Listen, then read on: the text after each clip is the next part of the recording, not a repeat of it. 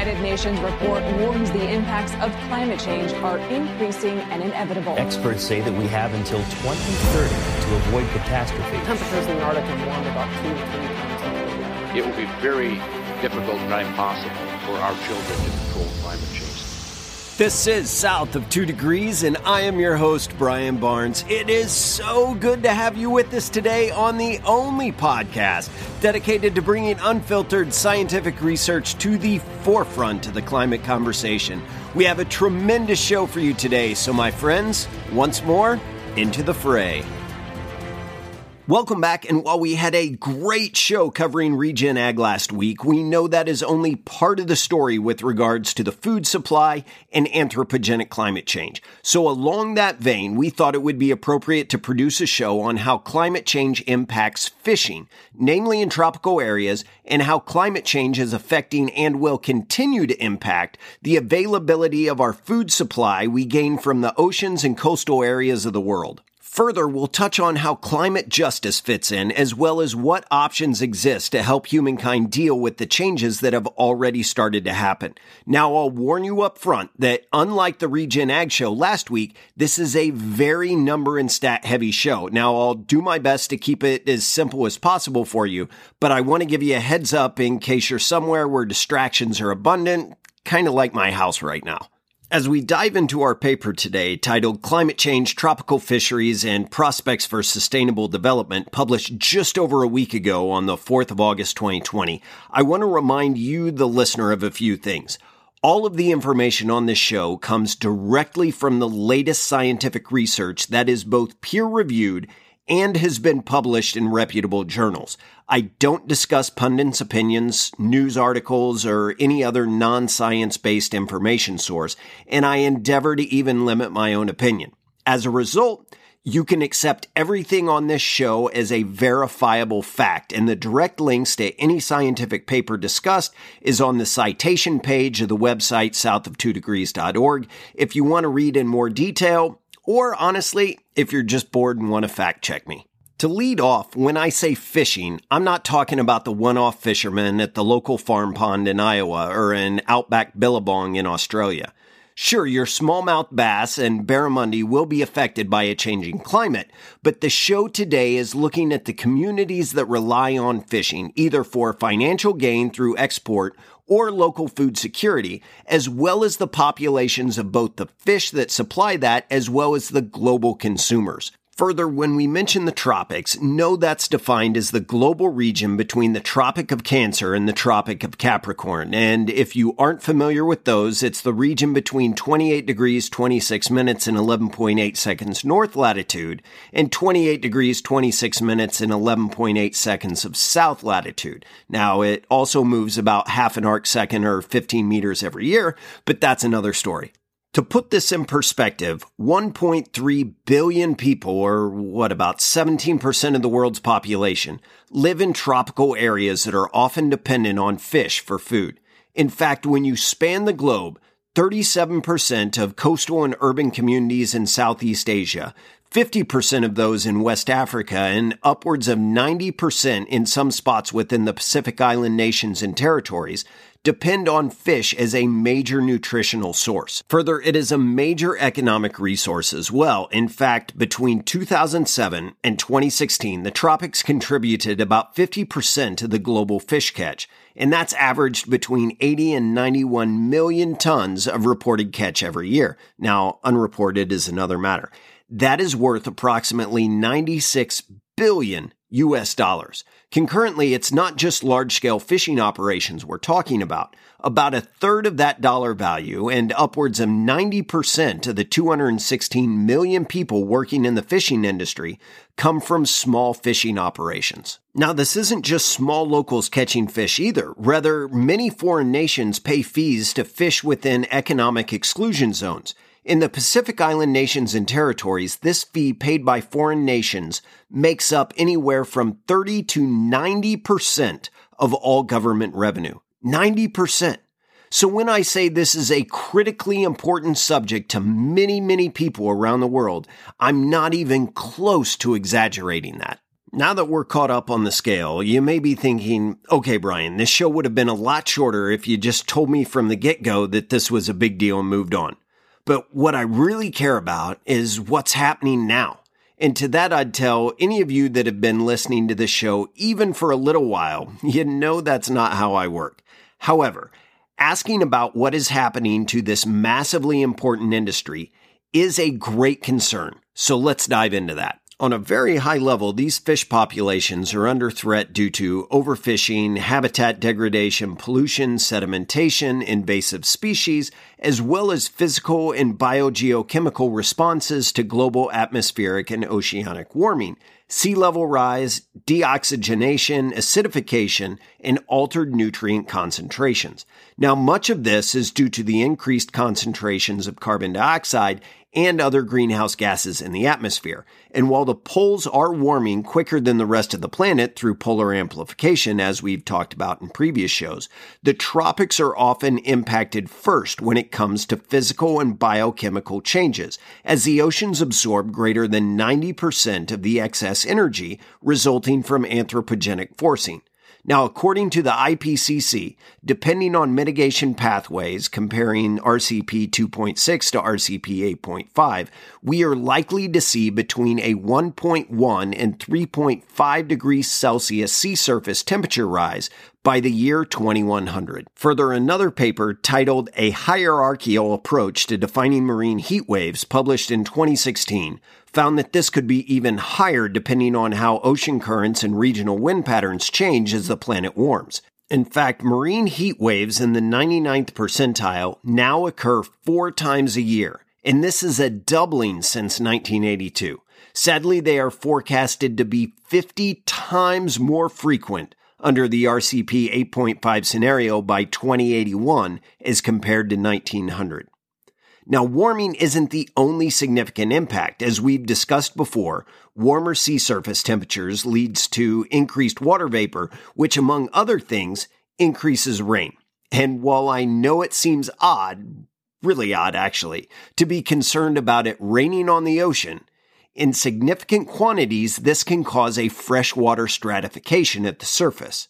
Further, ocean pH is expected to drop, increasing acidity and oxygen levels are expected to drop by 3.7% under the RCP 8.5 pathway. So how does this affect sea life, you ask? Well, for many species, it doesn't look good to be honest, but it's likely the worst for coral. For while they dominate the tropical marine habitats, they are by far the most susceptible and sadly, we're already witnessing a die off of unparalleled proportion.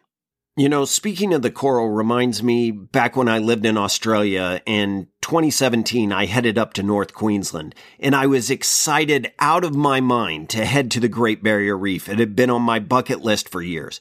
And I had grown up reading National Geographics on it, and despite being wowed by some amazing reefs in and around Roatan, Honduras, which I saw back in 2002, and unfortunately those have since died off significantly. But I had heard that the Great Barrier Reef put those to shame, and it took about a two hour boat ride to get far offshore, and I was treated to a seafloor once I got in the water that was covered in broken brown and white coral. Now, every so often I could see the tiniest speck of the most brilliant blue I had ever seen in and amongst the fractured frames, but it was just enough to let me imagine how truly spectacular it must have been even just 20 years ago. And while I wouldn't consider myself an emotional person, it was the first time where I truly felt a sadness for the planet and it didn't help having to explain to my young and inquisitive kids how it used to look like a rainbow and why it was now reduced to a barren skeletal heap. If I think about it, I guess the best thing you can equate this to is think of the colors and brilliance of Carnival or Mardi Gras, and then think of walking down those same streets the next morning. They just seem so dirty, dull, and lifeless in comparison to the night before. Well, that's how the Great Barrier Reef struck me. And while severe bleaching events continue to occur at an ever increasing rate and ocean acidification makes it harder for corals to build their calcareous frames, we may have already reached a tipping point, even at 1.5 degrees C of warming, some estimate a die off of between 70 to 90% of the world's coral reefs. As for the fish, well, that's not as grim, but it's still concerning. Fish are blessed with the ability to relocate as their regional habitat changes. And up to 130 kilometer per decade of poleward shift and uh, three and a half meters of increased depth has been documented amongst several species. However, tropical fish are more sensitive to temperature variations than their temperate relatives, and deoxygenated water affects their metabolic rate. Now, under some estimates, tropical fish size will reduce by as much as 20% by 2050. And on the aggregate from all these changes, total marine biomass will be reduced between 10.4 and 32.7% by 2100. Which brings us right back around to the annual catch, which, outside the realm of climate change, has already increased sevenfold since 1950. Now, according to our paper today, quote, Analysis of fish population data shows that the maximum sustainable yield of 235 fish populations over 38 ecoregions has been reduced by 4.1% over the past 80 years, and increases in sea surface temperature have led to negative changes in marine fisheries production in 8 of 47 large marine ecosystems between 1998 and 2016. End quote. In fact, some models suggest a 40% decline in some economic exclusion zones.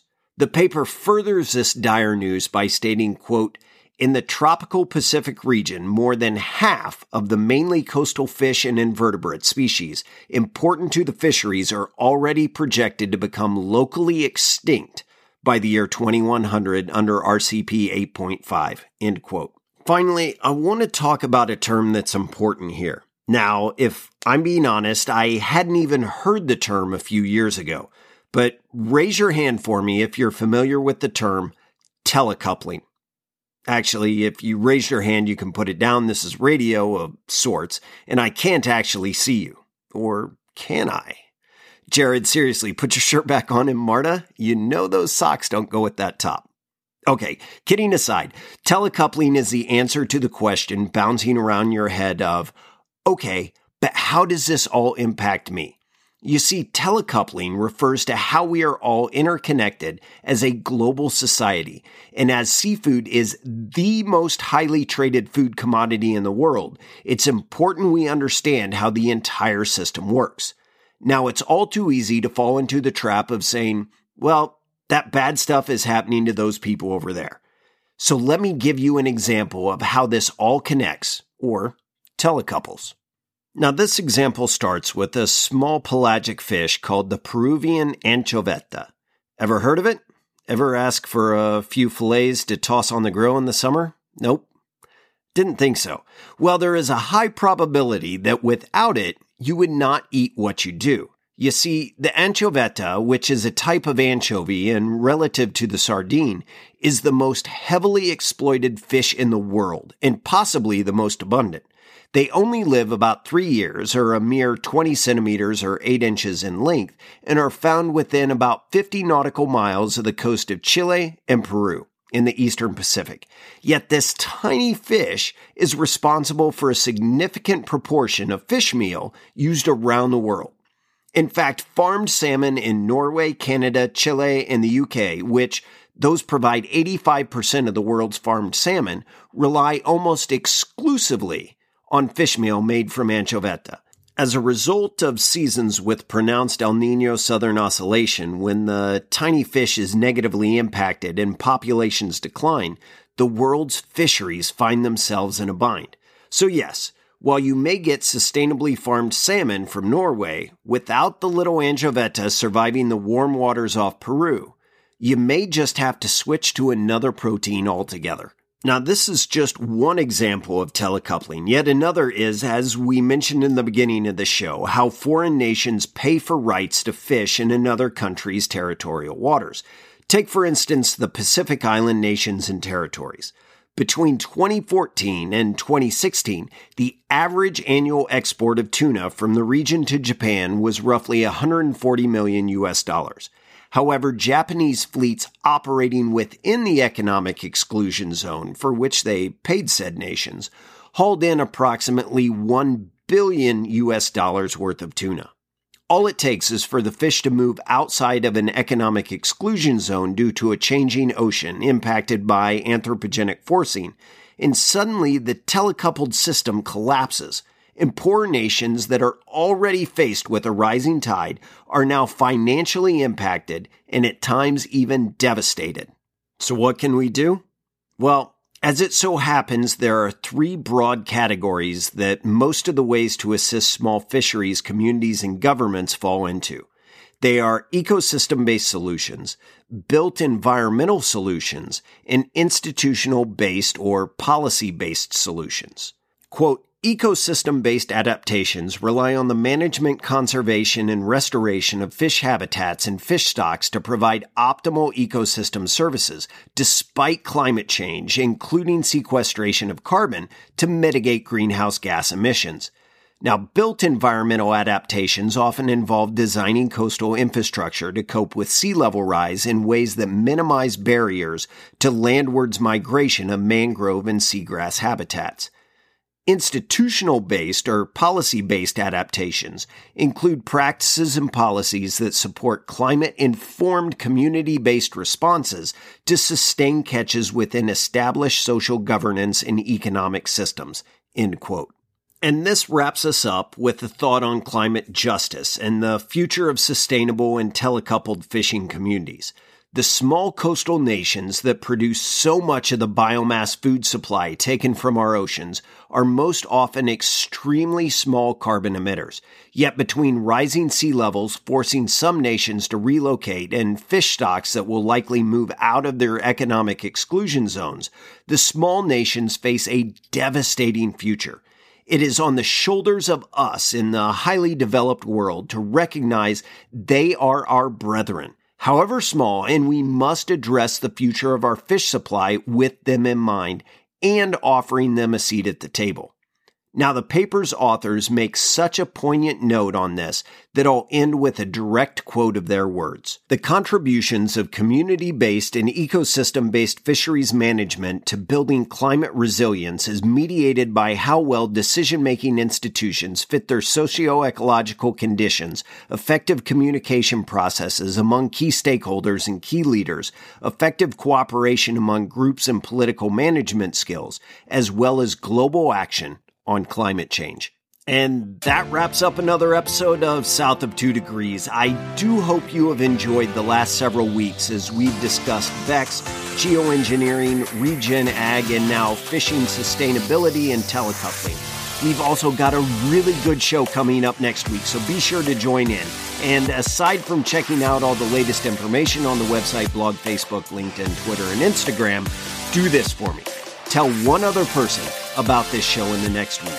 Have at least one conversation about climate change with someone else. And above all, make sure you keep it south of two degrees.